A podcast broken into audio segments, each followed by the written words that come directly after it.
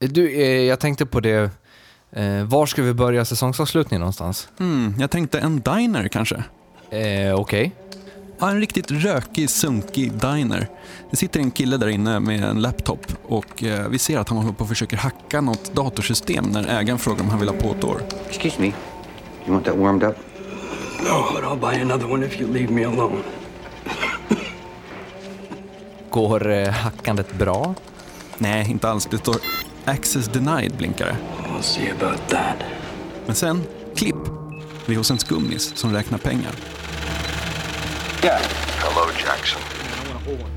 Slater's in the Metro Diner, 14th and Arlington. He's in Florida by now, man. Jamaica, Cuba. No, he's here in the Metro Diner, 14th and Arlington. Sen, klipp, igen. En annan skummis. The men who took your product Friday night are in the Metro Diner. 14th and Arlington. Sen, klipp. Det är kriminella gangsters. Det hör vi på musiken. Spanish Jack is in the Metro Diner, 14th and Arlington. I understand you wish to speak with him. Var, var är vi på väg någonstans? Vänta, Boys, Pico Salazar is in the Metro Diner. Salazar. det där var poliser. Men nu är vi tillbaka på dinern. Hackern kämpar vidare, men det går inget bra. Och då kommer första sällskapet in. Och sen kommer det fler. Det börjar bli ganska fullt där inne. Men hacken, han har äntligen nått ett genombrott. Han ska precis ladda upp ett virus. Now you know what's coming. And there's nothing you can do. Men då, U.S. Marshals! On the floor! Floor! No! Down!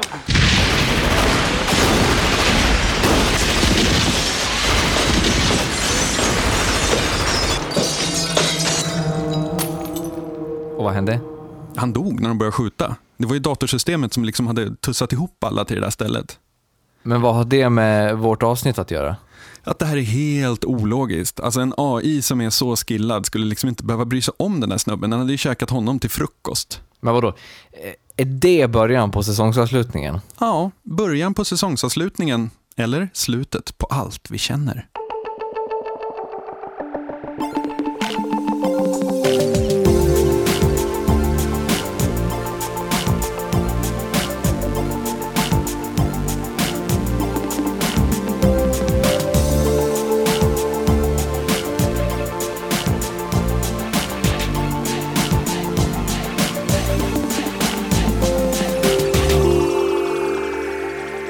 Lyssnar på podcasten Obitidictum och det har blivit dags att runda av säsongen. Jag heter Tobias Nordström. Och jag heter Billy Rimgard.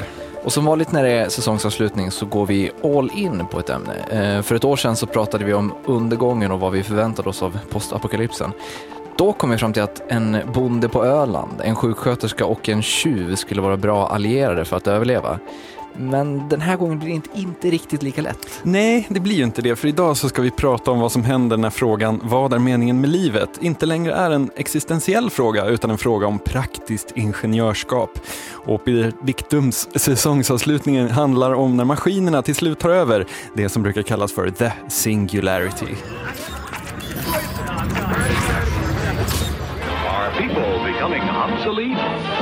Giant electronic brain is starting cogitating at the University of Pennsylvania. It's made of vacuum tubes like your radio, and it can add up a column of figures a yard long in a second. It's the world's first electronic computer. Right now, it's solving mathematical problems for the U.S. Army, but who knows? Someday a machine like this may check up on your income tax. We are fast approaching an event unprecedented in our history. A tipping point known as a technological singularity. Three billion human lives ended on August 29th, 1997. The survivors of the nuclear fire called the war Judgment Day. They lived only to face a new nightmare the war against the machines. When the singularity arrives, we cannot predict what these super intelligent machines will do. And then these machines can have access to their own source code, their own design, and change themselves and redesign themselves and make themselves smarter.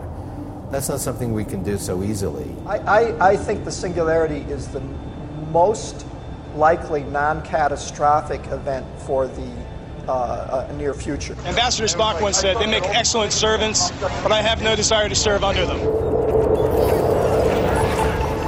Ja, de är utmärkta tjänare men jag vill inte tjäna under dem. Så sa Ambassador Spock och det är väl giltigt än idag kan man känna. Definitivt. Det är ju roligt också, eh, jag hoppas att han pratar om The Borg som känns eh, som ett enda stort förkroppsligande av singulariteten i Star Trek. Ja, Borg hade inte kommit då när han sa det här. Det här är ju någon av original series avsnitten där en eh, dator tar över skeppet. Um, men han kanske hade en skön så här, insight till framtiden. Yes. Men eh, om vi börjar lite grann med att ringa in då vad singulariteten eh, innebär. The singularity refers to the hypothetical future emergence of greater than human intelligence through technological means. Since the capabilities of such an intelligence would be difficult for an unaided human mind to comprehend, the occurrence of a singularity is seen as an intellectual event horizon, beyond which the future becomes difficult to understand or predict. Mm. Alltså det handlar ju lite om det här, eh, det nämndes ju här en, om en tipping point i ljudklippet vi hörde.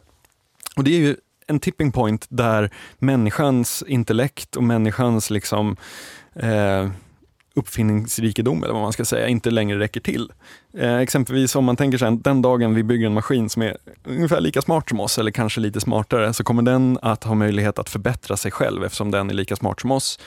Så det, den kommer bygga en bättre version av sig själv, det vill säga en version som vi inte skulle klara av att bygga. Och när den versionen i sin tur bygger en ännu bättre version och så vidare, då kan vi ha gjort vår sista uppfinning av en intelligensexplosion kan man kalla det för. Mm. Men det är ju även intressant, det, det du nämnde nu, det är väl det som får klassificeras som AI. Mm. Eh, men singulariteten, den genomsyrar ju allt i princip. Det, mm.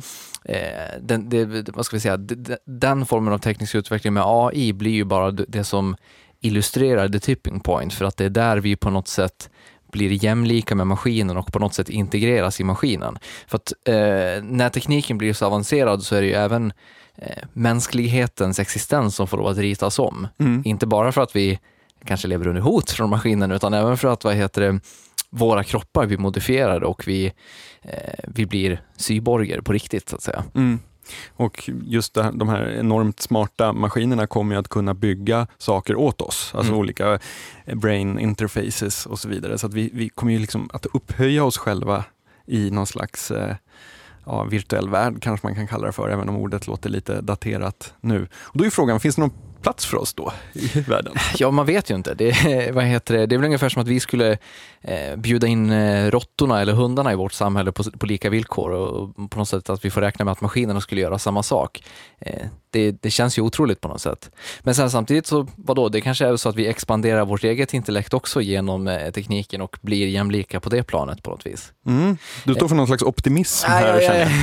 Lite inledningsvis i alla fall så vill jag väl representera någon slags, eh, någon slags optimism. Eh, men det är intressant också att det just är en historisk händelse. Alltså vi nämnde här när en maskin blir lika smart som en människa. Eh, men det är ju liksom inte eh, det är ju inte den entiteten som, som markerar singulariteten utan det är verkligen en, ett skeende så att säga. I The Matrix så pratar ju Morpheus eh, med Neo om We have only bits and pieces of information, but what we know for certain is that at some point in the early 21st century all of mankind was united in celebration. We marveled at our own magnificence as we gave birth to AI. Det är liksom det på något sätt att eh, vi blir uppfyllda av oss själva när vi tycker att vi har gjort det här fantastiska men det egentligen blir det som, ja, som gör att vi måste omformulera allt vad vi är. Och vi kommer väl landa där att omformulera, försöka omformulera vad vi eh, kommer bli och kan tänkas vara eh, mot slutet av den här podcasten. Men vi tänkte börja i andra ändan, nämligen det som gör att eh, vi rusar mot den här punkten allt tippar över till maskinernas fördel. Och ska man hitta svar på det, då måste man vända sig till Moores lag. Gordon Moore, who was in charge of Intel in the 60s, basically said that the number of transistors created at an optimal minimum cost doubles every two years. So, this is what's allowed us to go from room sized computers that only governments and corporations can afford to little, small gadgets and computers in just four decades. That's why every Christmas, your Christmas toys are almost twice as powerful as they were the previous year But that can't go on forever, forever, forever, forever, forever, forever. A transistor is perhaps the only thing that can be scaled down and still function at that level, and thus be doubled and doubled and doubled and doubled and doubled and doubled and doubled and doubled and doubled and doubled and doubled and doubled and doubled. In about 15 to 20 years, it will collapse, and Silicon Valley could become a rust belt. Rust belt. Rust belt. We're talking about the end of the age of silicon, and perhaps the beginning of a new generation of computers called quantum computers. Computers. Computers. Computers. Computers. Double. Double. Double. Which is now exciting the world and igniting the imagination of physicists around the world. Double. Double. Double. Once we can begin to compute on a few million atoms.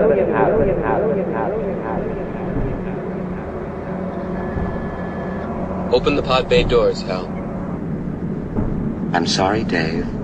I'm afraid I can't do that. What's the problem? I think you know what the problem is just as well as I do. What are you talking about, Hal? I know that you and Frank were planning to disconnect me. And I'm afraid that's something I cannot allow to happen.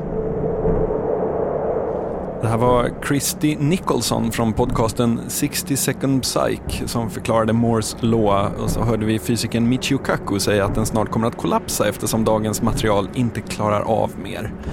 Moores law, eller Moores lag, det känns lite awkward att säga.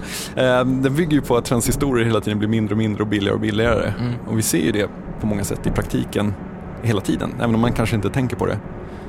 Ja, vi, framförallt så räcker väl med att bara kolla på så datorstorleken de senaste ungefär 50 åren. Så, eh, den illustrerar väl med all önskvärd tydlighet hur, hur transistorerna har blivit mindre. Men du och jag har ju ändå varit med ett tag i, i svängen. Eh, jag kommer ihåg, för, eh, på högstadiet för aslänge sedan så sparade jag 2800 kronor och köpte en hårddisk som var på 65 megabyte. Oj. 65 megabyte, 2800. Och jag menar för halva den kostnaden får man idag en 2 terabyte disk eller en USB-sticka på 128 gigabyte. Ja. Ehm, och när man tänker på det, alltså det, det, det känns som att säga, ja men datorerna är ju modernare idag. Mm. Alltså det, det tar man för givet men man, det är lätt att glömma bort vilken enorm jävla skillnad det är. Jo, men, men jag tror också att, vad heter det, att, att visst, hårddiskutrymme och sånt har blivit större och, och, den utvecklingen har gått väldigt snabbt fram. Men jag tror också att man har ändrat inställning till det på ett ganska stort sätt. Jag kommer ihåg en av de första hemdatorerna som fanns i vårt hushåll när jag växte upp. Den hade en hårddisk på 1,7 gigabyte. Mm. Och en eh, då, bekant i familjen som var väldigt datakunnig, han sa att det där var totalt onödigt för att det där kommer ni aldrig kunna fylla. Men det tror jag, jag tror inte någon skulle säga det idag, men 2 terabytes hårddisk, vad ska du med det där till? Det är för, för att på något sätt så har vi också... Mina 16 säsonger av Arkivex förstås. Jo, men vi har liksom anpassat oss eh, efter att utvecklingen går åt det här hållet. Mm. Eh, ja, så det, det, det, det är väl på något sätt, vad ska vi säga, det är väl på något sätt den, den nya världen där, där vi förutsätter att, att vi har obegränsat med utrymme.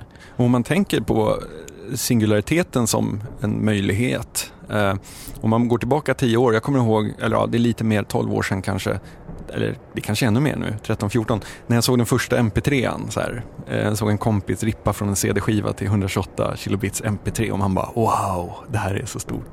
Om man tänker på vad man mejlade på den tiden bara Mm. eh, och skickade mellan varandra så här. Det var ju så här dokument och ja, skickade man en MP3 så var det ändå så här wow, nu testar vi, nu, nu, nu pushar vi the limits här liksom. Idag så sitter man och bollar över liksom HD-rippade Blu-ray-filmer på några minuter bara. Mm. Och eh, om man då tänker så här, vad mejlar vi till varandra om 20 år? Eller vad kan vi ladda upp till varandra på FTP eller motsvarande om 20 år?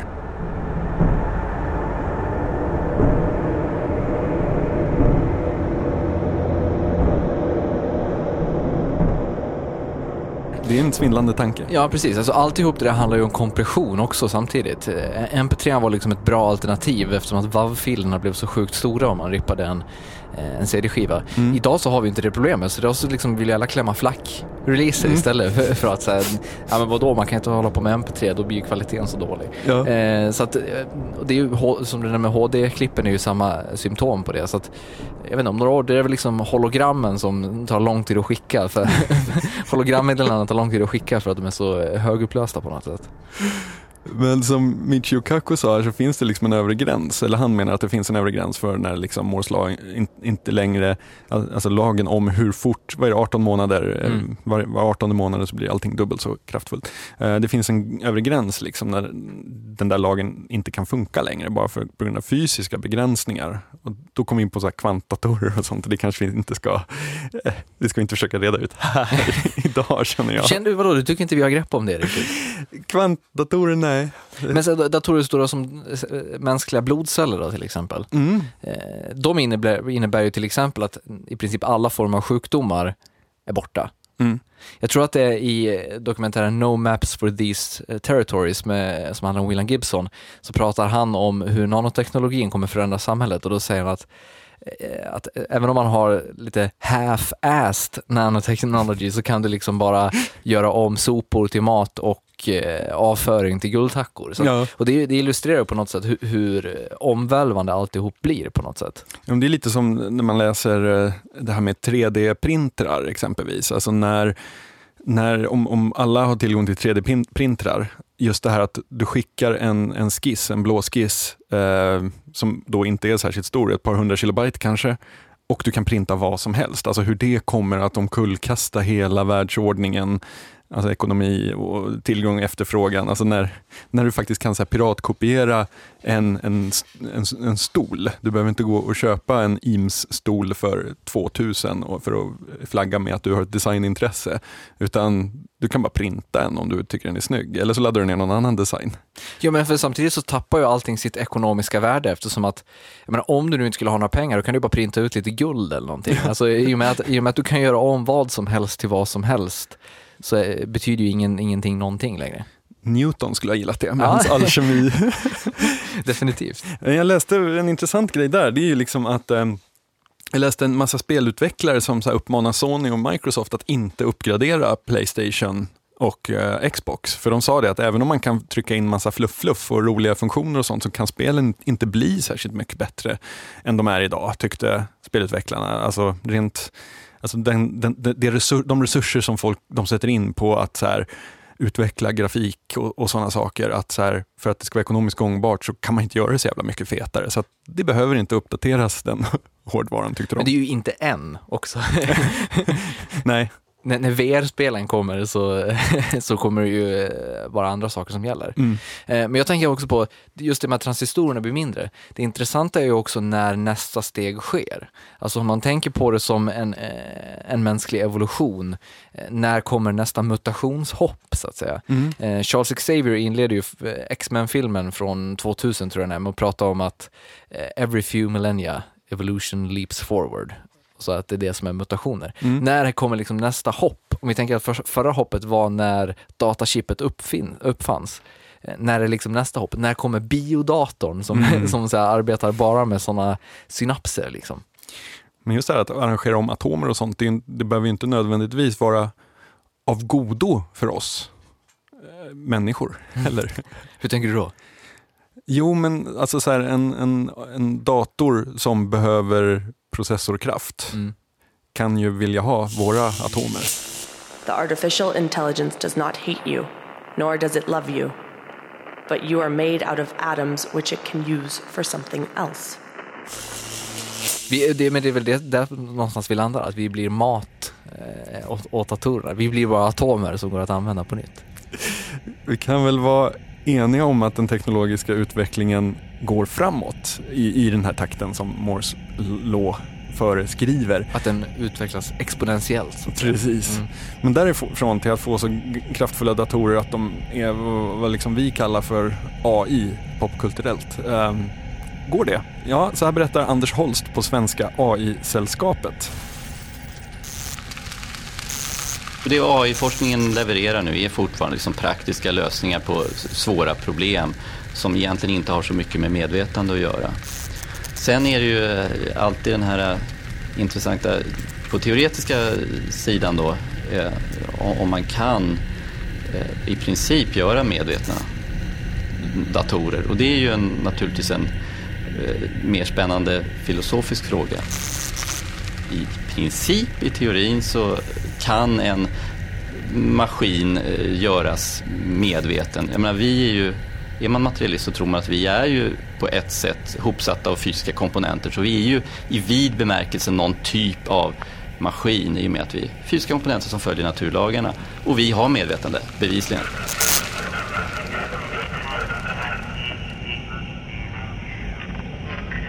First, we say that if a computer could play chess, then it would think like us. And then we get a computer to play chess and we say, that's really not thinking. And the answer is that we don't really know what thinking is. I would argue that machines do a pretty good job right now at thinking, and um, they don't do as good a job at creating, although we don't really know what creating is. And they don't do a very good job at having a soul, but we don't really know what a soul is. But when we can define it, they do a pretty good job at doing it. Uh, by 2029, we'll have reverse engineered and modeled and simulated all the regions of the brain, and that will provide us the software, algorithmic methods to simulate you know, all of the human brain's capabilities, including our emotional intelligence. And computers at that time will be far more powerful than the human brain. And we'll be able to create machines that really do have the subtlety and suppleness of human intelligence. And they'll combine that power with ways in which machines are already superior to us. They can uh, harness all of human knowledge uh, with a few keystrokes. They can remember billions of things accurately. They can share knowledge at electronic speeds that are a million times faster than, than human language. So it'll be a very powerful combination. Vi är ju i vid bemärkelse någon typ av maskin.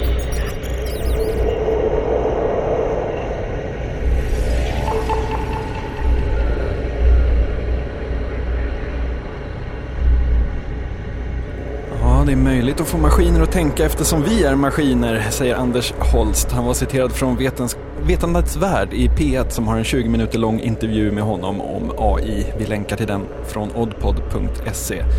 Eh, ja, ett villkor för att maskiner ska bli smarta är att vi kartlägger alla funktioner i den mänskliga hjärnan. Senast här så var det ju Ray Kurzweil som satte årtalet till 2029. Mm. Det är då det händer. Eh, eller då, det är då vi är klara med att mappa han lägger väl på ytterligare 20 år, typ 2046 eller någonting sånt där, tills vi har kunnat översätta det till ja, datorer. Men det, det jag känner direkt är någon slags problem här är ju eh, vad händer med ett medvetande när det inte ges alla de ska vi säga, utvecklingsförutsättningar som en människa får? Alltså, eh, det är ju inte så att när en människa föds, visst den har en hjärna som kan snappa upp allt det här och har alla de här möjligheterna att lära sig ett språk, att fungera i ett samhälle och så vidare. Eh, att lära sig gå, vilket är sjukt avancerat. Men samtidigt så, den får ju ett medvetande först i och med att vissa grundfunktioner utvecklas. Eller mm. förstår du vad jag tänker? Mm. Eh, och jag undrar liksom, hur ser en, eh, vad ska vi säga, en, en, en sån utveckling överförd på en maskin ut? De kan ju omöjligen få samma erfarenheter eller vad man ska säga. Nej, och det, är inte det ett ganska klassiskt grepp just inom popkulturen? Den barnsliga AIn, den som är som barn är i sandlådan. Du tog min brandbil, därför slår jag dig i huvudet med en spade. Uh, därför att den har den enorma intellektuella kapaciteten men har liksom aldrig lärt sig fungera i socialt liv eller vad man ska säga. Det är ju då, det andra alternativet är väl Blade Runner-utgången, att uh, göra som man gör med Rachel, att ge henne en historia mm. Eh, en falsk historia mm. Eh, och på något sätt eh, ja, låta, det, låta det bli. Men, eh, Green body, orange legs. Eh, exakt. Men frågan är, vad heter det, vill vi göra, han, han pratade här om att, Anders Holtz pratade om att det var, mm, att vi skulle kartlägga en mänsklig hjärna och att vi är maskiner. Vill vi verkligen göra maskinen i vår avbild på det sättet, tror du? Eh, jag tror att så här, för att, för att kunna, eftersom man inte riktigt vet vad eh, kreativitet är eller vad att ha en själ är och sådana saker. Um, så tror jag att det enda sättet för oss att bygga en maskin som kan tänka kreativt, eh, som inte bara, eh, jag menar det stora, eh, en, det, är, det är inga problem idag att bygga en maskin som, by, som löser ett problem. Men det är ett givet problem, att du ska lösa det här problemet och då så kan maskinen göra det. Det är snarare så här att få en maskin att, så här, vänta nu, om jag gör det här så kommer vi bespara oss det här problemet om ett år. Alltså just den här... Alltså, ett medvetande? Ja, precis. Och eftersom vi inte vet vad det är så har vi bara en blåskiss att utgå ifrån och det är ju våra hjärnor. Mm. Det var en AI-ingenjör, jag minns tyvärr inte vad han heter nu, som jag såg en intervju med. Han pratade om att eh, vi får helt enkelt köpa när maskinerna säger att de har ett medvetande. För att det, vi, det gör vi ju hela tiden när vi pratar med andra människor menar han. Alltså, Mm. när, när du säger, om du beter dig och säger att du har ett medvetande, då får jag helt enkelt köpa det. Även fast jag inte med all säkerhet kan veta om du har ett medvetande så, eh, så får det vara sant liksom.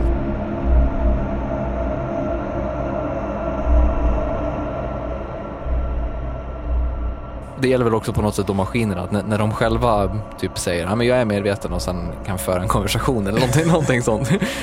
Men då är det, det läskiga är ju den maskinen som, eh, om vi bara håller oss till AI, den klassiska grejen att alltså en, en AI är så sjukt avancerad att den kan tänka så sjukt fort att i den sekunden blir medveten så fattar den också att det är en jävligt dålig idé att avslöja för omvärlden att den är medveten om, eh, om vad som händer så att den spelar dum samtidigt som den ja, goes Men det about. förutsätter ju också då på att vi har konstruerat ett medvetande.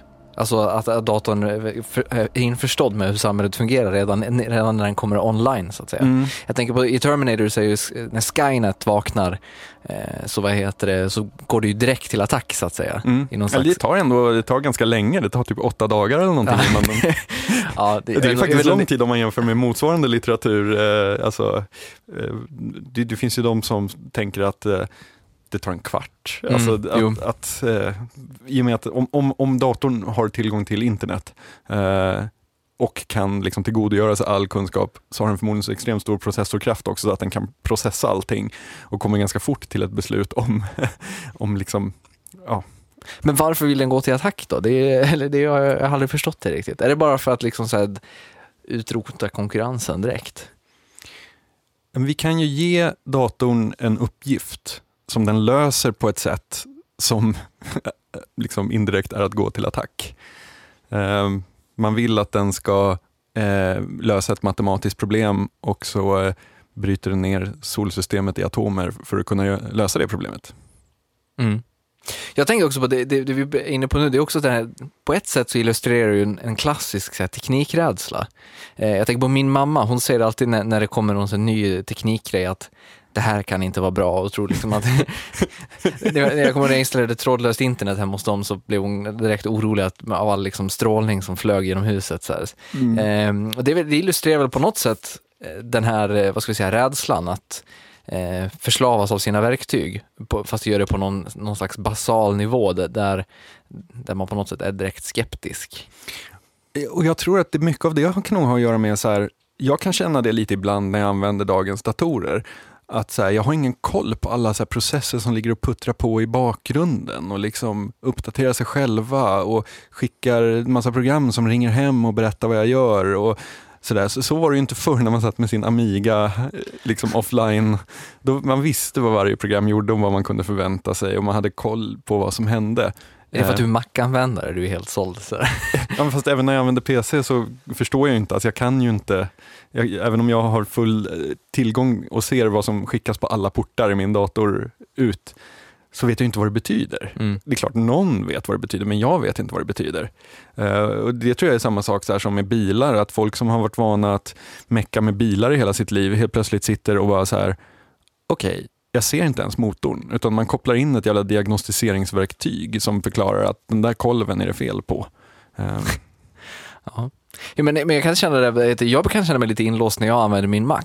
Alltså Mm. att jag inte riktigt vet vad som händer. Eh, ja, men absolut. Jag, jag ser inte DLL-filerna liksom. Eh, Och på något sätt, jag vet, oftast vet jag väl inte vad de olika DLL-filerna gör på en PC heller. Men på något sätt ska jag förstå, ah, men det där är det kugghjulet på, på något plan. Mm. Medan på en Mac så är det bara, då, då drar man programmet till programkatalogen och sen finns det där på något sätt. Mm. Eh, och sen helt plötsligt är det slut på hårddiskutrymme om man har ingen aning om varför. För då är det något program som ligger och tar upp jättemycket som det inte går att se. Liksom.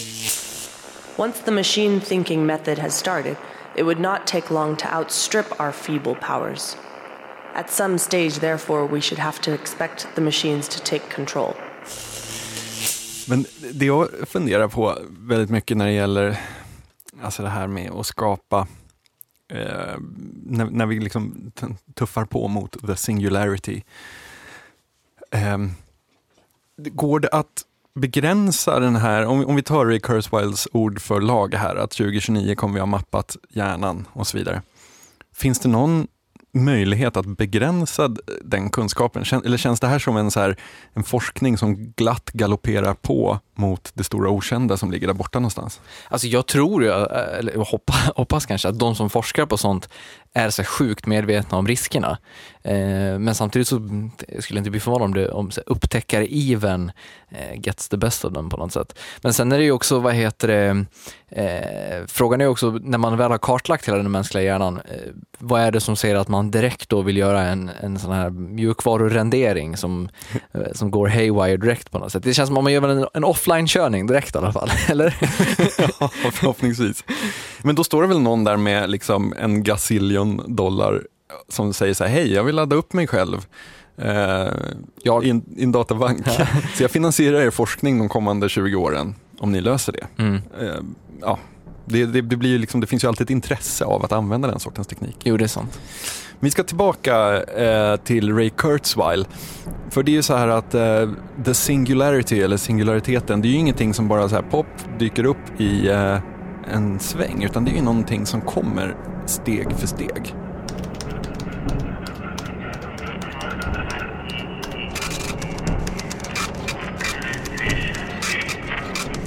It's not some alien invasion of intelligent machines coming from Mars to invade us. It's coming from within our civilization, and the whole point of it is to extend our reach. Ever since we picked up a stick to reach a higher branch, we've used our tools to extend our reach. We can now already extend our reach mentally.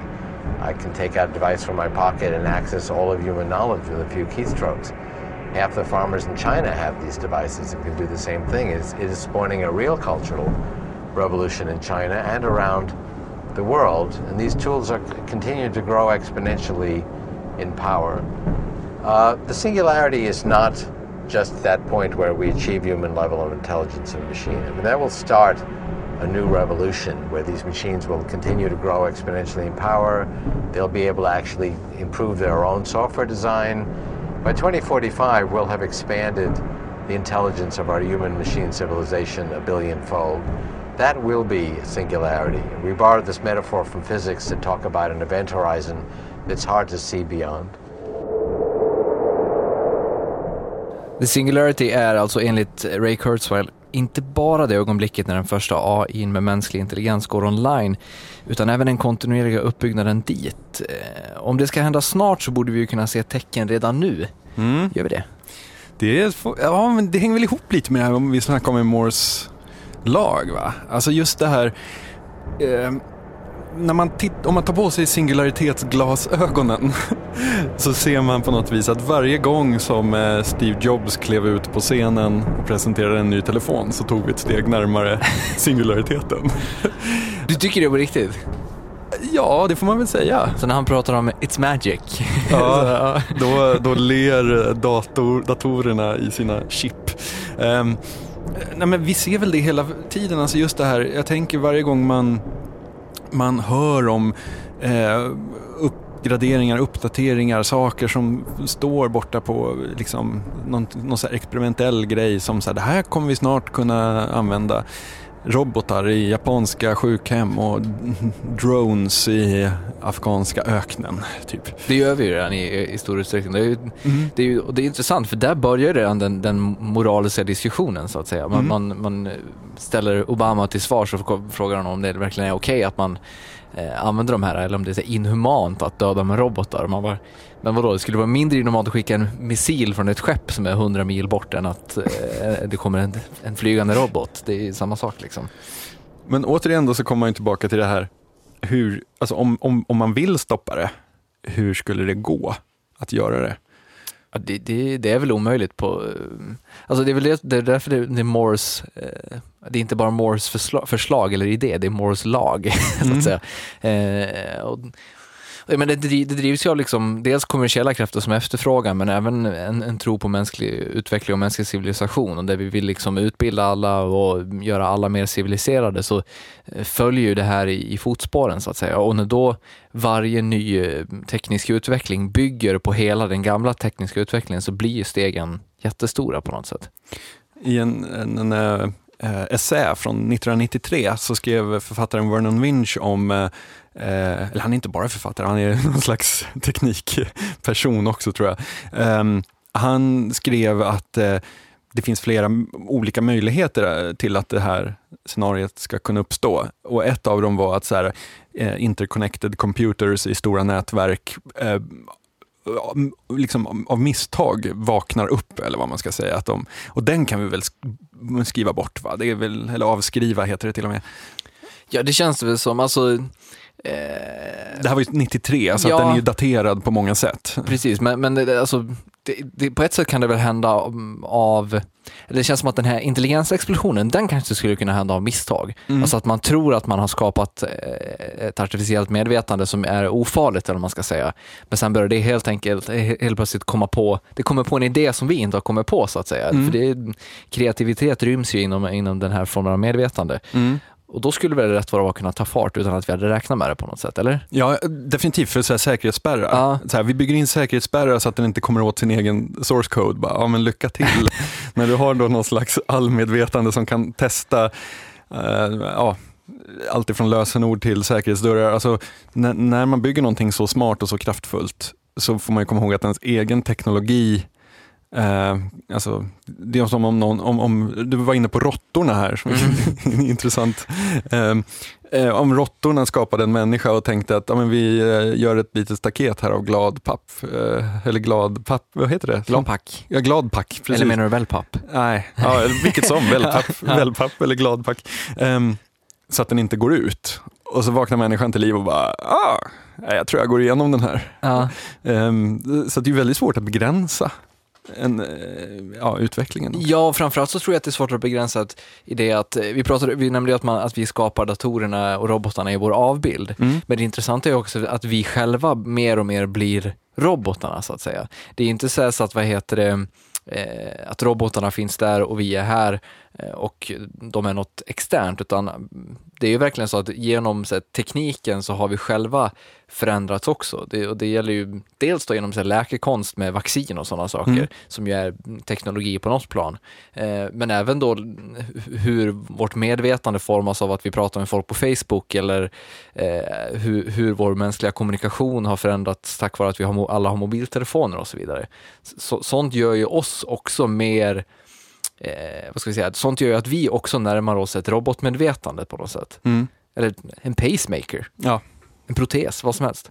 Jag tänker på eh, första scenen i eh, William Gibsons Neuromonster, när Case är på, eh, på den här baren och pratar med bartendern Rats.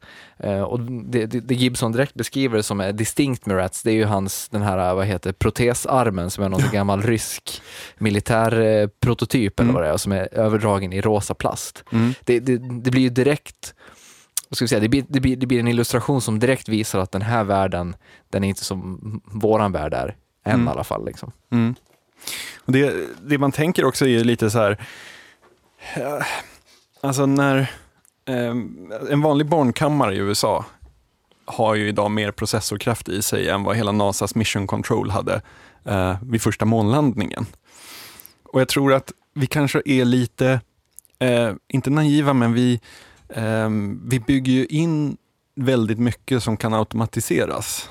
Eh, alltså I de här, många av de här skräckdystopierna, eh, eh, eh, som, alltså de popkulturella, så handlar det ofta om att även de mest grundläggande eh, föremålen som är datorstyrda eller styrs av transistorer kan tas över av en AI.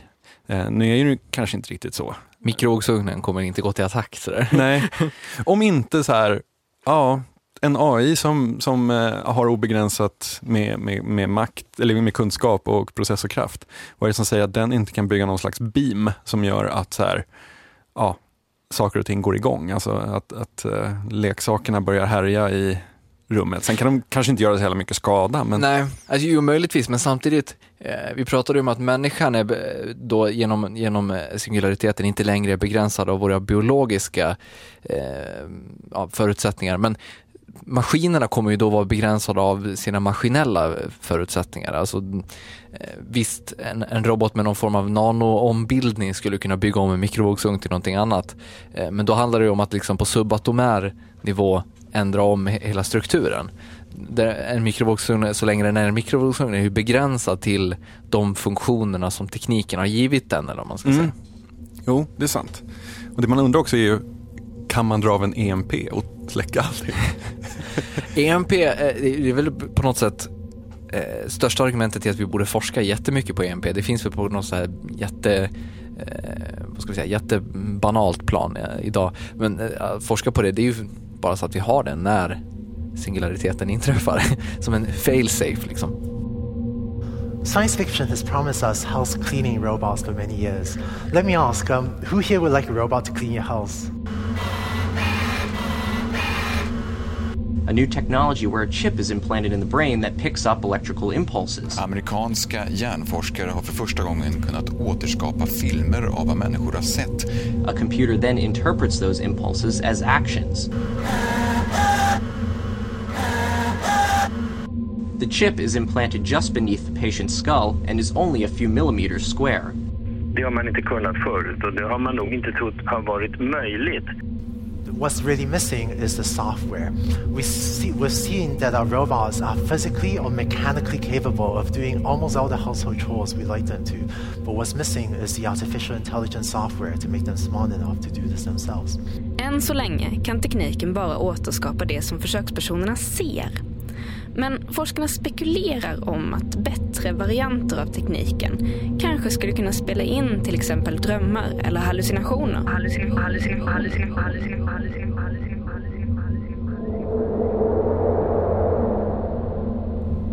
Så å ena sidan då så smyger singulariteten på oss genom att vi styr datorer med vår hjärna och eh, spelar in det vi ser. Men i så fall, var kommer the tipping point? Alltså, eh, när kommer det ögonblicket som där allting är förändrat i grunden? The Skynet moment. Ja, alltså när, när, från när finns bara singulariteten så att säga? Ja, alltså jag, jag kan känna så här att jag har svårt att se ett, ett så implantat för en förlorad kroppsdel. Alltså om du ersätter ett öga med ett robotöga och helt plötsligt kan se infrarött och ultraviolett och alla de där. Ja, du har förbättrat ditt öga. Men samtidigt så är det inte så att du kan tänka 20 gånger fortare än mig och eh, processa 20 gånger mer information än mig. Det är lite det som den här intelligensexplosionen eh, är ett krav för. Men om vi tänker då, eh, om vi kan ladda upp vårt eget medvetande i en eh, virtuell miljö eller vad vi ska säga. Då är singulariteten igång. Ja, det är väl på något sätt, vad ska vi säga, när vi, när vi kan manipulera det mänskliga medvetandet eller Mm. någonting sånt. Det finns en väldigt fin video där eh, IO9-bloggen har eh, ställt Vernon Winch mot väggen med tre frågor om eh, singulariteten. Hur man vet att den har kommit. Och han tar upp då bland annat så här, just det här när man märker att man inte har en möjlighet att hänga med bland de runt omkring en. Att folk tänker fortare, agerar fortare. Och liksom till och med på ditt absolut bästa område så, så tappar du greppet. Liksom. Då finns det nog ganska stor, liksom, då är det en ganska stor möjlighet att man har börjat förbättra sig själva. Men där ringar vi även in ett, ett, ett, ehm, ett ganska stort problem med hela den eh, si- singularitetstanken. Om vi, vi har pratat om att AI liksom kan förgöra oss när som helst. Eh, Om vi, om vi håller oss till mänskligheten så är det även där att eh, vi kommer ju närma oss något sådär übermensch-ideal eller vad man ska Mhm. säga. Där, där liksom intelligensen kan expanderas, där så muskelmassa kan utan problem manipuleras och så vidare. Eh, Det innebär ju också någon form av fascism eller vad man ska säga. Mm. Och någonting kommer ju styra vilka som har tillgång till te- teknologin och vilka som inte har det. Mm. Eh, så att det kanske blir så här, vad ska vi säga, två mänskliga raser. Eh, en som förslavar den- och den ena förslavar den andra så att säga. Mm. Eh, Och det är väl samma med tillgång på alltså, eh, produktionsmedlen. Alltså det är väl den klassiska marxistiska eh, är väl, då är vi väl inne på klassisk ma- marxistisk teori helt Mm. enkelt. Ja, men jag tror att en, en, en singularitetsivrare, eh, som till exempel Ray Kurzweil, han skulle ju svara på det bara med att säga, nej men det spelar ingen roll för att alltså, all teknologi och allting sånt är gratis ändå. Mm. Eh, all, eftersom att nanoteknologi finns så är liksom villkoren för alla lika så att gör vad du vill, alla andra kommer ändå ha möjligheten att kunna göra det också. Mm. Eh, I och med att alla är hyperintelligenta också på något sätt. Fulbyggda georgiska implantat som kokas ihop i någon sweatshop Ja, i men, Shanghai. men, men är inte de så här, typ steget innan eh, singulariteten? Jo, det känns ju som det. Det är ju så här, eh, teknologi som har läckt ut, eller hur? Där, Ja. där, där vissa personer börjar, eh, börjar med det. Eller kanske någon så här privat eh, så Blackwater som numera heter Akademi läste jag. Mm. De, ehm, typ Blackwater har bytt, liksom, de, de börjar med någon så här Rogue Program, Black Ops och bygger in det i sina folk. Det intressanta borde, vore väl på något sätt om vi fastnar där. Alltså, vi, vi, vi, vi, klarar inte av att ta det, det slutgiltiga steget med, med eh, vad ska vi säga, med att skapa virtuella medvetanden eller att skapa den här explosionen i intelligens, utan det är bara liksom rena modifikationer som är möjliga så att säga. Ja, därför att efter det så blir det så aggro. Folk tror att de är mycket bättre än alla andra. Det blir eh, krig om resurser, olja håller på att ta slut, så att hela den här AI-forskningen stannar av. Ja.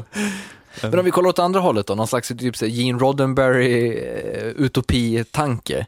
Ehm, eh, den här hyperintelligensen då, borde inte det här även föda någon slags hypermoral eller vad man ska säga? Alltså att vi på något sätt inser vår plats i universum och att det, det är bara, mm, vad ska vi säga, negativt att kriga medan det är produktivt att tillsammans göra saker och så förenas vi i ett enda stort massmedvetande inom virtuell värld.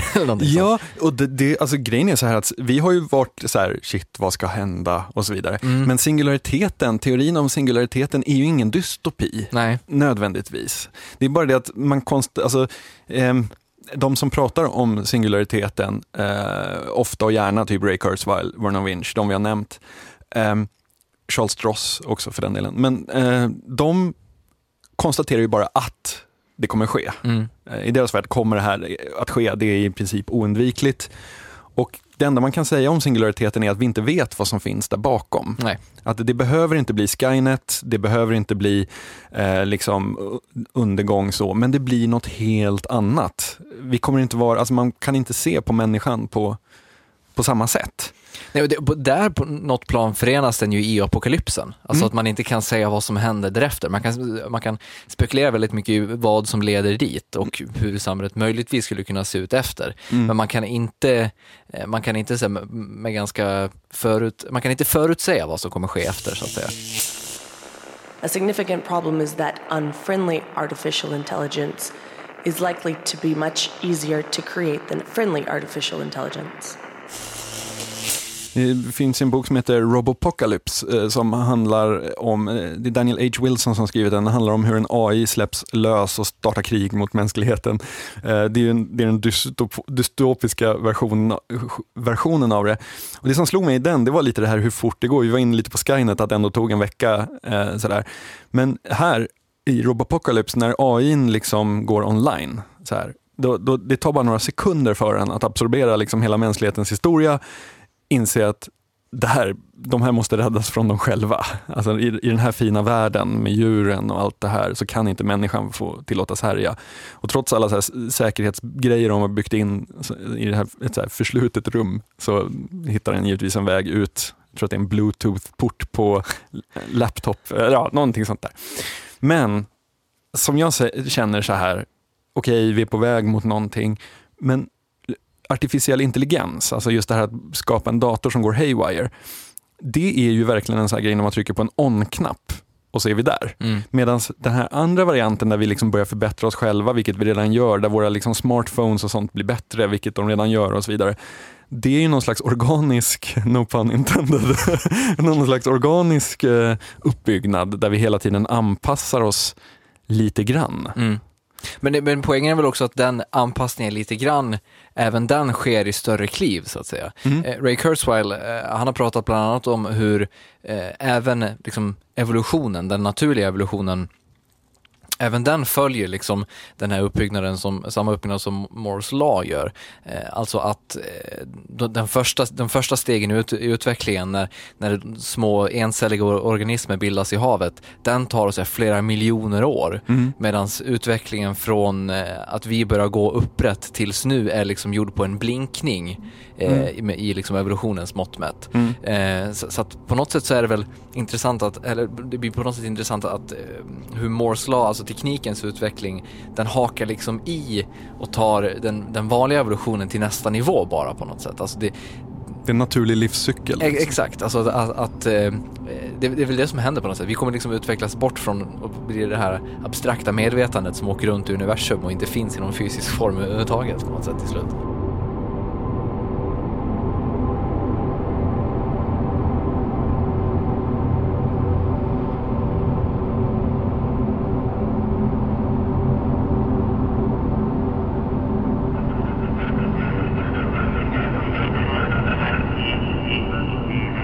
Now have many voices. I am many worlds and one world connected to chaos. I can understand patterns in reality that many humans will never conceive. Now come, let the journey begin and you will now see how you, too, are connected to chaos, as a cyborg, within a post-human culture. Du var inne där på eh, i Robopocalypse hur datorn direkt inser att de här måste räddas från oss själva. Och det är ju en ganska vanlig, ett ganska vanligt motiv inom AI-berättelser att, eh, att datorn helt plötsligt vet bättre. Eh, men är det så då att i och med singulariteten eller efter singulariteten så gör vi inte heller eh, misstag längre? Alltså är, har mänskligheten definierats om på det sättet att vi hela tiden vet vårt eget bästa? Hmm. Jag tror inte att det är möjligt, för alltså perfektion, strävandet efter perfektion har ju människan pysslat med mm. sedan urminnes tider.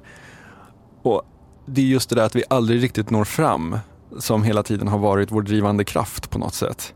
Um, om man bygger det perfekta mm. av någonting, vi är inne på här att spelutvecklarna inte vill att Playstation och Xbox ska utvecklas något mer. De tycker det är liksom så bra som det kan bli.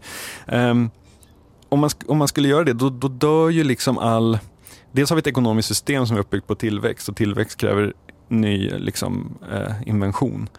Eh, men sen så tror jag också mycket av vårt eget, så här, när jag ser tillbaka på texter jag skrev för tio år sedan och ser alla fel i dem, så känner jag mig ganska så nöjd ändå, för det betyder att man har blivit bättre. Man strävar hela tiden framåt efter någonting. Lyssnar man på de första avsnitten av Oddpod och hur vi liksom pratar, så är det liksom, kan man vara ganska nöjd nu, för det känns som att ja, även där har vi kommit en bit, bit på vägen. Eh, om allt är perfekt från början, eh, ja, jag vet inte. Men det är väl det som är också blir det svåra, alltså vad blir perfektion i, i i en sån värld. Alltså blir det, inte, blir det inte nya ideal som råder på något sätt. Jag tänker så här, 2001 Space Odyssey, det är ju HAL 9000 och han har ju hela tiden the greater good i åtanke på något sätt. Mm. Sen att det råkar liksom eh, äventyra livet på de här astronauterna, ja, det, det, är en bisak som man lätt kan leva med på något sätt. Eh, och det är ju på något sätt att se ett större syfte bara. Eh, och det känns väl det som på något sätt alltid definierar eh, AIns hot mot mänskligheten när den vill vårt eget bästa. Eh, jag tänker på i eh, iRobot också, som även där är samma sak, alltså att man att de tror att robotarna bryter mot robotarnas lag om att de inte får skada människor, men egentligen så är det i ett större perspektiv som vi inte klarar av att se, mm. så handlar det om att de beskyddar oss ändå på något sätt. Det kommer väl ner till någon slags stor universellt spel av det här klassiska empatitestet där eh, ett, ett, tåg som är ur eh, ett kontrolllöst tåg rullar ner för en räls och det går fem personer på rälsen där nere och man har möjlighet att växla om det till ett annat spår som där det bara går en person, vad gör man? Liksom? Ska man ta en aktiv handling och döda den där en personen?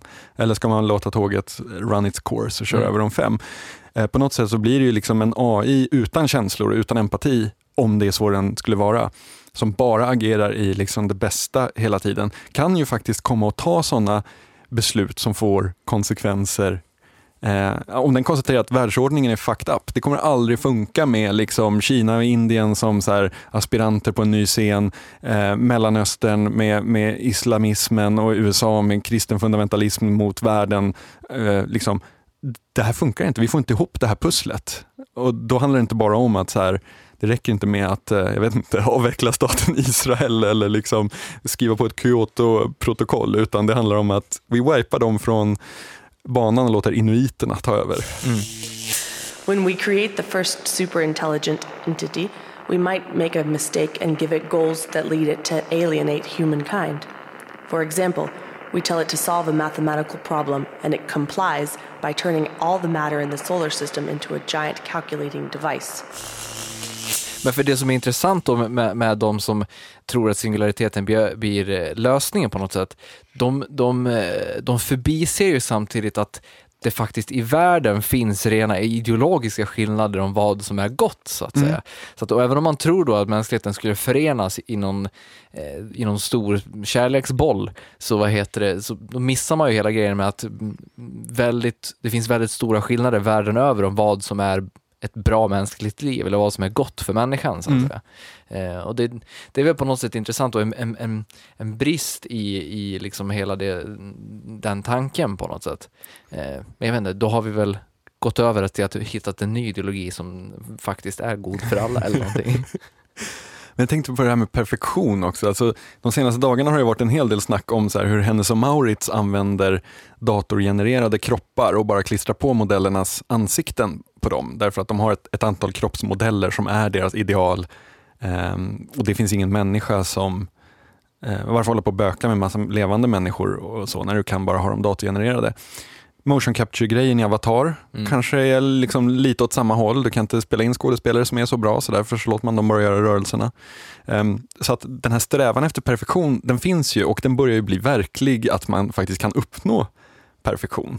Um, jag menar, folk rasar mot den här hm prylen utifrån ett liksom, kroppsideal perspektiv, vilket också givetvis är ett giltigt perspektiv, men om man ska titta på det lite större så finns det ju någonting annat där. Mm. Ehm, Men om man tänker då i, i, en virtuell värld, om man tar eh, den gamla klassiska Second Life, Mm. där har du ju möjligheten att vara vem du vill så att säga. Det har man väl i flera andra olika exempel också, men jag jag tar Second Life just nu som att det är en sån klassiker. Eh, Men det intressanta är ju på något sätt eh, det som händer då, den mångfalden som bildas. Alltså att det blir inte så att alla blir så här eh, jättesmala, vältränade, snygga människor, utan alltså folk, eh, den, den, den mångfalden som finns i, den, i verkligheten avspeglar sig på något sätt, Mm. även ifall den tar sig mer extrema uttryck och liksom folk går runt och är blåa i ansiktet och sådana saker. Så, så är det ändå att folk vill vara olika på något sätt. Mm. Tror du det kommer så försvinna i och med singulariteten? Blir det, blir det liksom, vad heter det, Star Trek-grejen då, att vi kommer överens om hur alla ska vara klädda och sen Mm. kör vi på den grejen? Det är det här som är det roliga med singulariteten, Ja. att det är en event horizon beyond which it's very difficult to imagine things. Ehm, det finns väl något mått av strömlinjeformad existens efter singulariteten, känns det som. Alltså att det, det finns en, att man utgår också lite ifrån att man blir en del, alltså om, om en sinne uppgår, en medvetande uppgår och blir eh, någon slags kod någonstans. Mm. Ehm, så finns det ju en strömlinjeformning i det. Eh, och det kan man väl se lite med så här iPhone exempelvis. När, när ett verktyg blir så totalt dominant, vilket egentligen inte är, Android-telefonerna finns ju också. Ehm, men, men om man ser iPhone, där är liksom, det är någon som har satt upp regler för hur får appar se ut, vad får appar göra, hur ska de programmeras. Folk liksom skriver massa appar inom vad de bildar vad de tror är en mångfald, men egentligen så är det ju en strömlinjeformning jämfört med hur appar skulle kunna se ut. Mm. Ehm, och det ser alla som något bra för att då förstår man hur alla appar ska användas och man förstår liksom, det är lätt att lära sig och så vidare. Och sen helt plötsligt så har du x antal hundra miljoner som eh, liksom dagligen använder en och samma app på samma sätt. Um, så att jag tror, det känns som att det finns ett visst mått av strömlinjeformning i det. Jo, det gör det väl. Eh, Och det, det kanske det måste göra för att annars blir vi liksom tokiga. När, när anarkin råder så eh, kickar liksom någon slags reptilbeteende in istället. Mm. Eh, men vad tror du då, vad, vad händer med den mänskliga kroppen? Vi var inne på här med kroppsmodifikationer och sånt. Eh, hur tror du att vi löser upp vår existens i och med singulariteten? Ja, därom tvistade lärde. Ehm, ni- det är, vi är ju inne på något väldigt abstrakt nu, Mm. som har väldigt svårt att föreställa sig. Alltså, tänk så här, tänk en situation där vi så här, okej, maskiner har människans kreativitet, människans smarthet, kanske upphöjt till hundra. För det första, så, om vi... Men kommer ihåg, då har även människan vår egen kreativitet och intelligens upphöjt till 100 eftersom att vi har modifierat Jo, men vad är poängen för oss att fortsätta använda den? Alltså, kreativiteten. Kan inte vi bara kicka tillbaka på en soffa och titta på tv-serier och röka gräs? Liksom? Alltså det, det, det, finns ett så här, all, allt incitament som har fått oss att så här, uppfinna bibliotek en gång i tiden och eh, fått oss att uppfinna hjulet och eh, harven och ja, all, alla verktyg som vi använder. När det incitamenten inte längre finns utan det är någon annan som gör det åt oss. Vad ska vi vara? Liksom. Jo men är det inte då vi utforskar universum? Jo, förstås. förstås. Det är då vi kan bygga de här superdatorerna som räknar ut hur vi ska liksom konsumera en, en, en röd jätte eller någonting eh, och suga i energin från den så vi kan resa till andra sidan, och, andra sidan universum utan problem. Charles Stross eh, roman Accelerando eh, den är uppdelad i så tre delar. Det är tre generationer som berättas. Och den första är liksom near future, så det är en entreprenör som har, ja, men, det är lite som vår tid fast ja, lite vassare. Men han har ändå smartphone och han har, eh, det är fortfarande så att han är en fysisk person som, som liksom har verktyg som han använder. Men hans dotter, hon är då den första generationen singularitet, barn eller vad man ska säga. Och hennes son sen då i tredje delen, där har ju allting blivit väldigt, eh, eh väldigt speciellt. För då i det sista steget här, eh, hennes, eller ja, hans, den personen vi möter först, hans barnbarn så att säga. Där har ju medvetarna liksom sugits upp i en stor så här, matryoshka brain kallas det för. Um, för då, då är liksom alla medvetanden jobbar tillsammans och håller på att plocka ner hela solsystemet i beståndsbitar för att bygga en gigantisk dator av det. Och det visar sig då att det är en helt naturlig livscykel för ett solsystem därför att när de har byggt den så visar det sig att det finns massa andra sådana här Matroska Brains eh, runt om i universum som man kan kommunicera med genom wormholes och sådana saker. Mm. Eh, men den är, det, det, är en ganska svindlande läsning den och den finns uh, gratis nedladdning faktiskt. Han har släppt en Creative Commons-grej. Eh, men det är svindlande läsning därför att början när den här snubben går omkring i Amsterdam och håller på med sina startups och bollar pengar mellan banker och liksom sådär. Alltså, där kan man känna igen sig betydligt mer än man kan kanske i en så William Gibson-värld eller någonting sånt där. Men sen den liksom vägen det tar då via generationerna, och det är inte hundra år vi pratar om utan det är liksom 40 år. Mm. Um, det är en, alltså den, den, man blir lite yr när man tänker på det. Men det är ju där, där någonstans så närmar vi oss också liksom Eh, den delen av utvecklingen som inte följer liksom Moores law-uppbyggnaden. Eh, vi pratade om att både evolutionen och teknologin utvecklas på det sättet.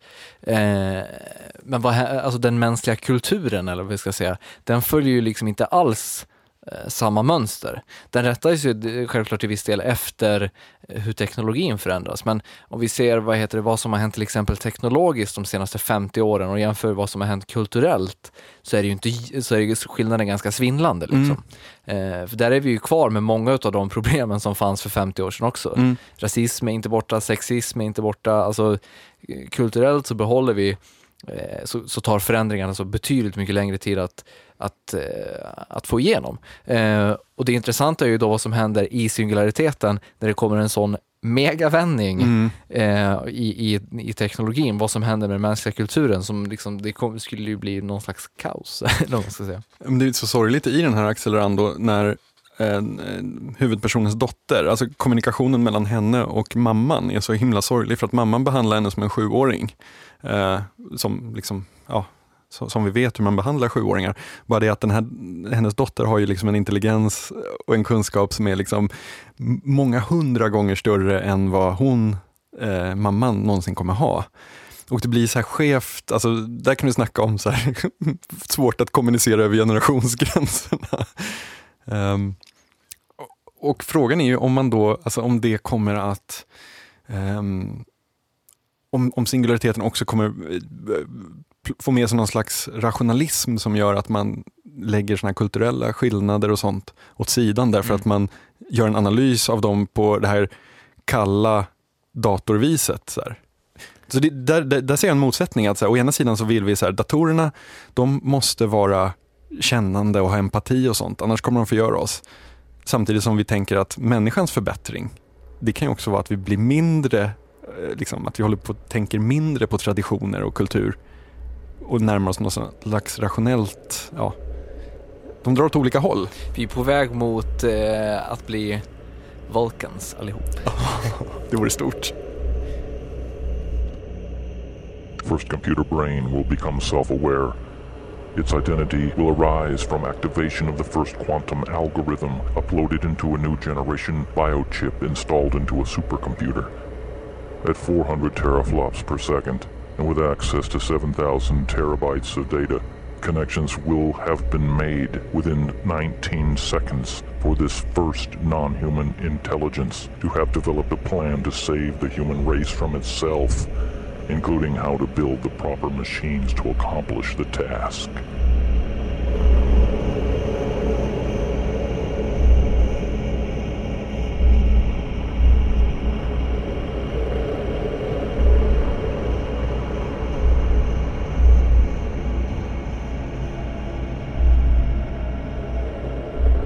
Okej, så hittills har vi någonstans kommit fram till att så här, vi är på väg mot the tipping point. Allt pekar på det.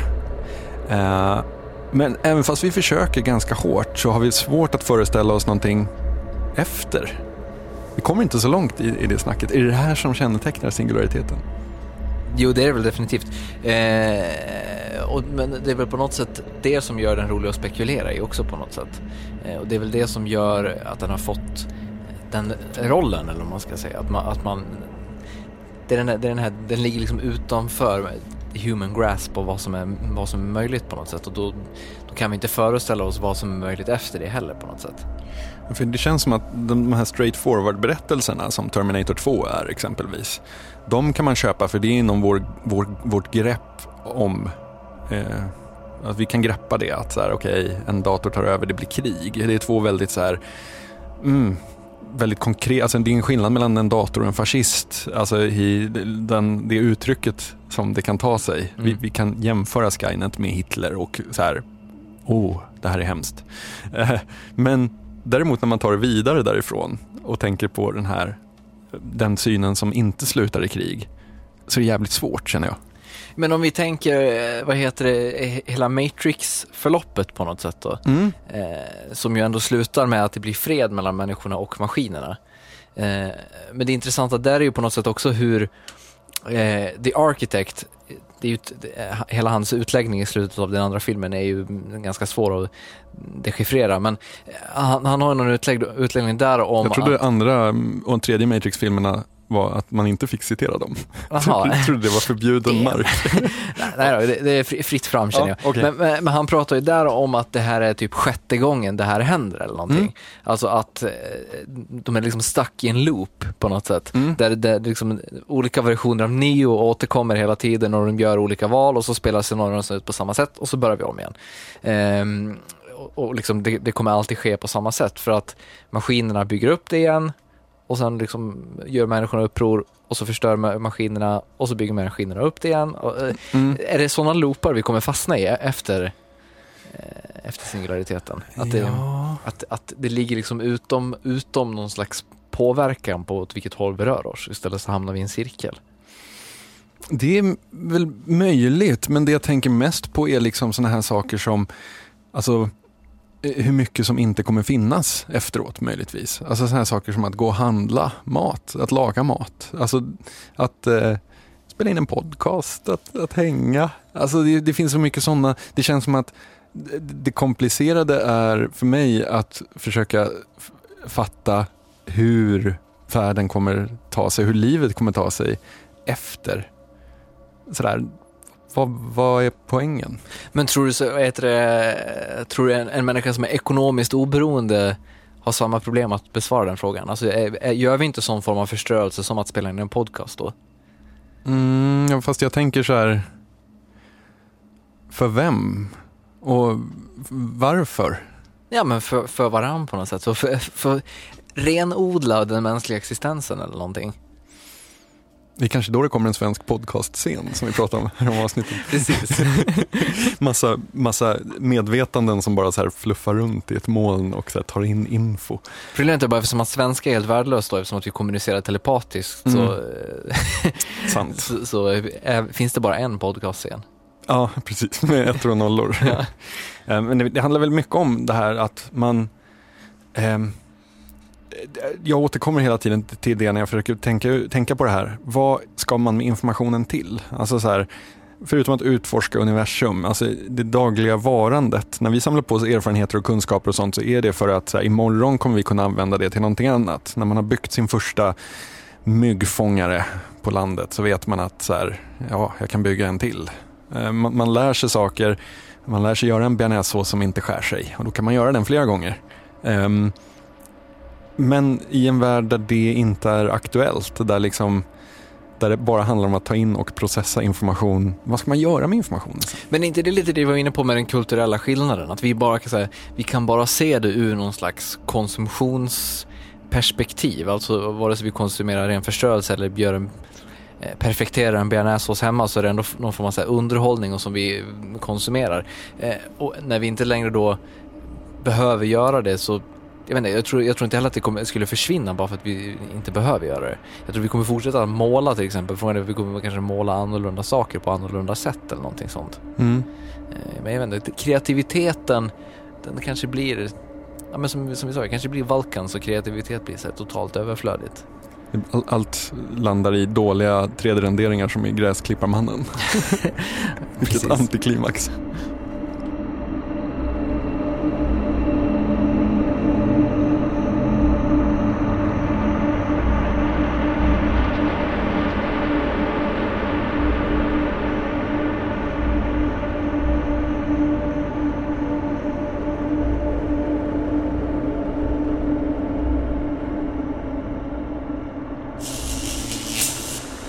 Is not the slightest reason to believe in a coming singularity. The fact that you can visualize a future in your imagination is not evidence that it is likely or even possible. Look at doomed cities, jetpack commuting, and underwater cities. Sheer processing power is not a pixie dust that magically solves all your problems. Okej, men då står vi nu inför singulariteten. Eh, Så vad kan vi göra? Är det bara att bita i det sura äpplet och ta steget in i evigheten? Eller vad gör vi? Jag känner mig inte särskilt hoppfull inför det här. Kan jag ju säga. Jag är någon slags, eh, jag kanske är någon slags traditionalist i den meningen att jag tycker att människan med alla våra svagheter ändå har något bra i sig. Eh, men man kanske inte ska ta allt det här helt, som något helt oundvikligt heller. Nej, och framförallt så kanske man inte ska ta det så här på orden så mycket med, med alla årtal och eh, allting sånt. Och framförallt inte... My 2029. Ja. Eh, nej men att, att det, man måste komma ihåg på något sätt att det behöver inte betyda att det kommer bli så här. Alltså om vi tar en sån sak som eh, att singulariteten i praktisk bemärkelse betyder att vi blir odödliga. Eh, det känns på något sätt inte troligt. Alltså eh, om vi tänker då till exempel, även, även ifall tekniken har utvecklats exponentiellt fram tills nu. Om vi kollar på en sån sak som läkekonsten. Det är inte så, att vi nu bara så här, mm, alltså för att vi ska kunna bli odödliga så måste vi inte bara förlänga livslängden med hundra år, vi måste förlänga den med flera tusen år. Eh, Och det känns som att det steget är oändligt stort att ta på något plan. Flygande bilar. Eh, alltså, det var inte en, det var en högst reell verklighet 1950 att vi skulle flyga i var, varsin bil till jobbet. Och, um, det, det fanns ju väldigt storslagen, storslagna idéer som inte alls har fallit in utan det har liksom blivit helt andra grejer som har blivit så här fantastiska med, med internet och kommunikation och sådana saker. Um, så att bara för att man kan se en framtid så behöver ju inte den inträffa heller. Nej. När Ray Kurzweil och de pratar om the singularity som är deras liksom baby på något vis eh, så låter det ju helt oundvikligt. Definitivt är vi på väg dit. Så snart vi har mappat klart hjärnan så är det klart. Det kan ju också vara så att en AI, alltså även om vi mappar hjärnan till fullt, liksom helt och hållet, så kan det ju vara så att eh, möjligheten att därifrån bygga en programvara ligger många, många hundra år framåt i tiden. AI bara själv dör varenda gång man startar upp den. Good morning, would you learn? Men det är så här Marvin i eh, Liftarens guide till galaxen som Mm. bara så blir manodepressiv bara för att han är så intelligent på något sätt. Men det finns ju någon Asimov-novell där det är en stor superdator som styr över ett helt solsystem. Typ så här. Ehm, och vid något, alltså, byggd av en regering långt tillbaka för att så här, settla all disputes och sådana saker. Um, men har blivit en despotisk härskare typ. Och varje dag, alltså, det här är helt fritt ur minnet, det kan vara fel, men varje år så får man ställa, så får medborgarna komma dit och fråga dess stora vishet och då är det någon som ställer en liten trick question. Så här, vad vill du helst av allt göra? Och då är det så här, I want to die. Att det, var, det är liksom, den datorn ser själv hur, hur dålig den är för, för samhället. Eh, och i en värld där AI och liksom allting är så utvecklat, det är inte en omöjlig tanke att den ser att shit, det här, vi är på väg mot någonting som inte är bra. Ja, men, men sen också vi tänker på ett rent så existentiellt plan. Alltså vad händer med, med människan eh, när vi inte längre behöver dö? Eh, och framförallt hur, hur förändrar det vårt, vårt beteende rent, eh, rent praktiskt? Jag menar, om vi förutsätter liksom att alla resurser och sånt skulle vara mm, eh, oändliga i och med att vi kan liksom leka med materia på det sättet. Vad är det som samtidigt säger att vi liksom till slut inte, eh, till slut så består mänskligheten vi har tagit upp all materia som finns på jorden så att eh, och så expanderar vi ut i universum och sträcker ut våra armar i hela existensen. Sen då? Ligger sen är det bara att, att skava in i oändligheten på något plan. Liksom.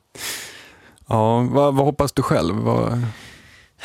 Alltså man hoppas ju på AI, det, det gör man ju. Man är ju svag för den ändå, eller hur? Även ifall det på något sätt skulle innebära män, människan, man vet riskerna liksom, så, så tycker man det låter bra. Men det, är- däremot så är det väl liksom, man ska väl akta sig för den formen av så fanatism som Kurzweil och de står för. Nästan predikande. Ja, precis. De, de, de blir ju nästan som profeter när de pratar om det med, med den här säkerheten. Trots att de, eh, det kommer liksom inte vara de som för utvecklingen framåt. Eh, det är intressant dock på, eh, att, att tänka på, när de säger så, innebär det att det blir så för att de säger så, så Mm. att säga. Mm. När de säger att vi kommer att eh, liksom uppfinna AI 2029, gör vi det då bara för att det är bestämt? Mm. It's written liksom. The universe has way of correcting itself. I vårt apokalypsavsnitt som avslutade eh, säsongen för nästan prick ett år sedan så listade vi saker man kan göra för att förbereda sig och som är bra. Vad, vad tar vi med oss från det här? Jag vet inte, håll, håll, eh, köp inga Mac-produkter. Det var kontentan. Nej, men vad heter det? Det är väl på något sätt att så här, jag vet inte. Tror du att du kommer dö? Alltså, eh, Ja. du, du är helt övertygad om det, att de inte har knäckt dödligheten innan du... Ja. Eh, Din dotter då? Och hon kommer bygga en Matryoshka brain och kontakta andra universum. Eh, jag vet inte. Det, det beror ju på om man väljer att tro på det här scenariot eller inte. Men, men ty- om vi, om vi liksom på, på något plan leker med, att, med tanken att när singular, singulariteten inträffar så är vi odödliga. Mm. Jag tror i den bemärkelsen att hon kommer hinna uppleva det ögonblicket. Hmm. Kommer hon uppleva ögonblicket när hon kan ladda upp sitt medvetande på, i något så här, eh, gigantiskt världsomspännande datanät och existera där istället? Eh, det jag funderar på när du frågar det, det är ju så här, de som var med 1963 med månlandning och allt sånt där. Um, satt de och tänkte så här, shit, nu har vi, nu har vi tagit civilisationen till vägs ände. Vi är på fucking månen. Det kan inte bli bättre än så här. Um, för så kan jag känna ibland när jag ser ny, alltså mediaflödet av idag. Där allting är supermedierat och liksom vad som än händer så finns reportrar på plats och från andra sidan jorden. Och, och man tänker så här, hur, hur ska liksom media, eller hur ska vi, hur, hur, allt det här informationsflödet, finns det något sätt vi kan ta oss vidare från det här? Eller är allting gjort? Ehm, Det gör det ju bevisligen. ja, det är klart att det gör det. Men för fem år sedan twittrade vi inte. Nej, precis. Eh, och det är det jag tänker att så här, för att besvara den där frågan så tror jag att man, man måste vara i någon slags visionärt frame of mind där man kan eh, visualisera för sig ganska abstrakta begrepp om vart vi är. Det, det finns ju också en risk att det vi sitter och pratar om här verkligen är de flygande bilarna för 50-talet. Här, Definitivt. Man, man lyssnar på den här podcasten om, om 40 år och bara liksom. Men poängen blir ju också att, vad heter det, mm, eh, att alltså, i och med att ny teknik avvecklas, så, eller utvecklas, så avvecklar vi även gammal teknik. Eh, idag så är det väl liksom kanske inte jättevanligt med eh, ångmotorer, så att säga. Medan det var så en ganska bra teknik för hundra år sedan. Eh, och det, det, det är väl det som på något sätt, alltså det är svårt att, att vad heter det, att föreställa sig nästa steg i och med att man inte kan föreställa sig att det steget vi lever i nu kan avvecklas på något sätt. Mm. Eh, Men det, det, det, är väl så det kommer bli antar jag. Jag tror att det enda vi kan hoppa på det är liksom att när den här datorn kommer som ska ta över världen, när den mappar mänskliga kulturen, då använder den obiter dictum som referensmaterial. Stort tack till tyske producenten Mono som är en av våra favorit ambient producenter. Eh, det är han som har bidragit med musiken till hela det här avsnittet. Och så all mörk drone du har hört är hämtad från hans kommande släpp Colliding Textures som släpps på netlabeln Testtube. Som för övrigt har massor av grym ambient att ladda ner. Eh, Mono har gjort massa andra grymma grejer också så vi länkar till alla dem från oddpod.se. Tack också till Shane McPartland som hjälpte oss att läsa in de här små snuttarna av fakta och fiktion. Och på oddpod.se hittar ni som vanligt även massor med matnyttiga länkar eh, relaterade till det vi har pratat om idag. Eh, och vi tar ju nu då ett litet uppehåll eh, men är tillbaka någon gång efter jul. Ni är som alltid välkomna att mejla oss på kontakt.oddpod.se eller kommentera på vår hemsida. Eh, vi ses i singulariteten. By 2029 we'll have met.